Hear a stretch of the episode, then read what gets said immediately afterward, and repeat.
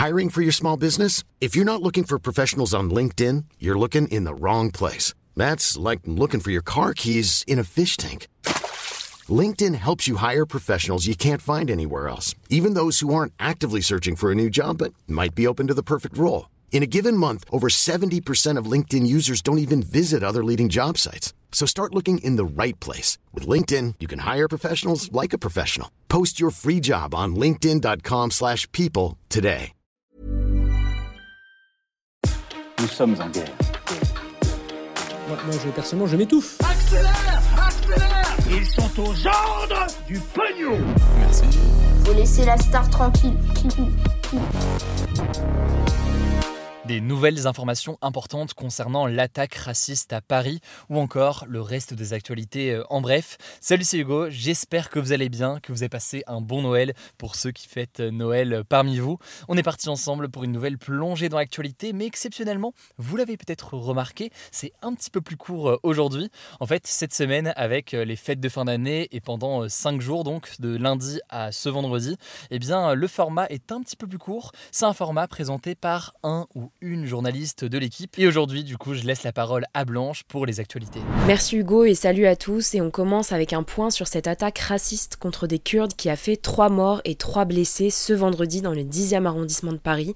Un point qui nous semble nécessaire parce qu'il y a beaucoup d'informations depuis vendredi. Alors d'abord, que sait-on du principal suspect pour le moment? Eh bien, il s'agit d'un homme retraité de nationalité française, âgé de 69 ans. Il était déjà connu de la justice pour trois affaires, dont des faits de violence, notamment pour avoir attaqué un camp de migrants le 8 décembre 2021. Alors il a été interpellé vendredi après avoir été maîtrisé par plusieurs personnes dans un salon de coiffure à proximité de l'attaque. Il a ensuite été placé en garde à vue, puis hospitalisé à l'infirmerie psychiatrique de la police ce week-end. Lors de sa garde à vue, il a expliqué s'être d'abord rendu à Saint-Denis, en région parisienne, pour, je cite, commettre des meurtres sur des personnes étrangères avant de se rendre dans le 10e arrondissement de Paris, particulièrement apprécié par les communautés kurdes. Le tireur présumé a avoué vouloir s'en prendre à cette communauté, ce qui a provoqué une vive émotion en France, mais alors ça nous paraît pertinent là de se poser un instant, qui sont les Kurdes? Eh bien il s'agit d'un peuple sans état officiel composé d'environ 30 millions de personnes, et les Kurdes sont régulièrement la cible d'attaques et persécutions et ont donc trouvé refuge dans plusieurs régions du monde. En France, il y a 230 à 250 000 Kurdes selon l'Institut kurde de Paris,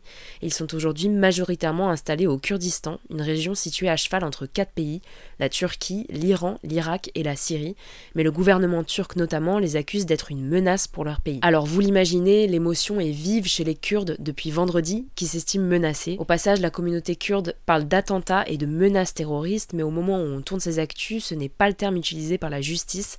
Je rentre pas dans les détails, mais pour comprendre la distinction entre ces termes, on vous met un lien en description. En tout cas, le suspect a été présenté à un juge d'instruction ce lundi et devrait être mis en examen. Je vous tiens au courant. On poursuit avec le reste de l'actualité. En bref, première info en France, après un premier mouvement de grève les 1er et 2 décembre, les médecins libéraux généralistes et spécialistes, donc qui sont payés par rendez-vous, sont à nouveau appelés à faire grève et à fermer leur cabinet toute la semaine à partir de ce lundi. Cet appel, il a été lancé par le collectif Médecins pour demain, dont la principale revendication est le doublement du tarif de consultation de base, donc à 50 euros au lieu de 25 euros, pour améliorer leurs revenus alors que leurs conditions de travail se dégradent. Cet appel à la grève a été lancé alors que la France traverse actuellement une triple épidémie de grippe, Covid et bronchiolite et que le système de santé est donc déjà très fortement sous tension et en manque de soignants. Une grande manifestation nationale est prévue à Paris le 5 janvier prochain, on vous tient au courant. Deuxième info, toujours en France, dans une tribune publiée par le journal Le Monde, plus d'un millier de militants de la NUPES, donc cette alliance de partis de gauche comptant notamment la France Insoumise, EELV ou encore le PS,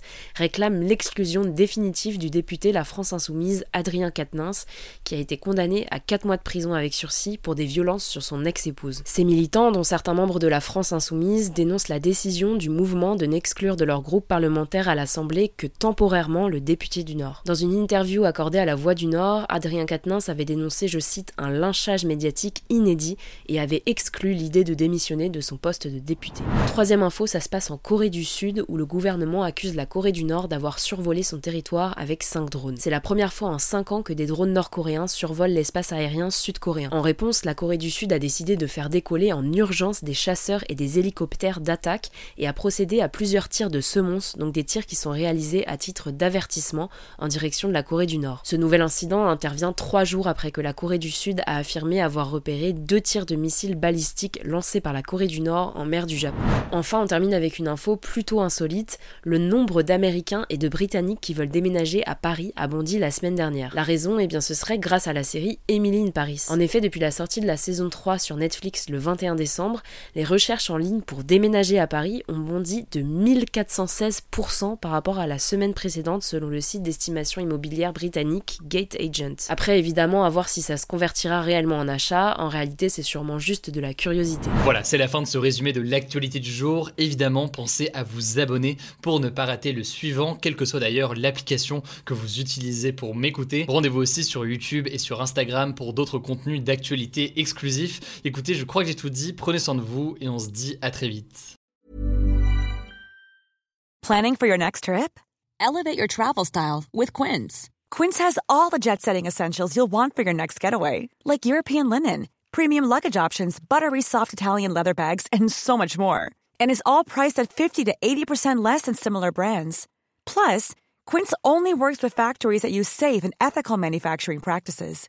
Pack your bags with high-quality essentials you'll be wearing for vacations to come with Quince. Go to quince.com slash pack for free shipping and 365-day returns.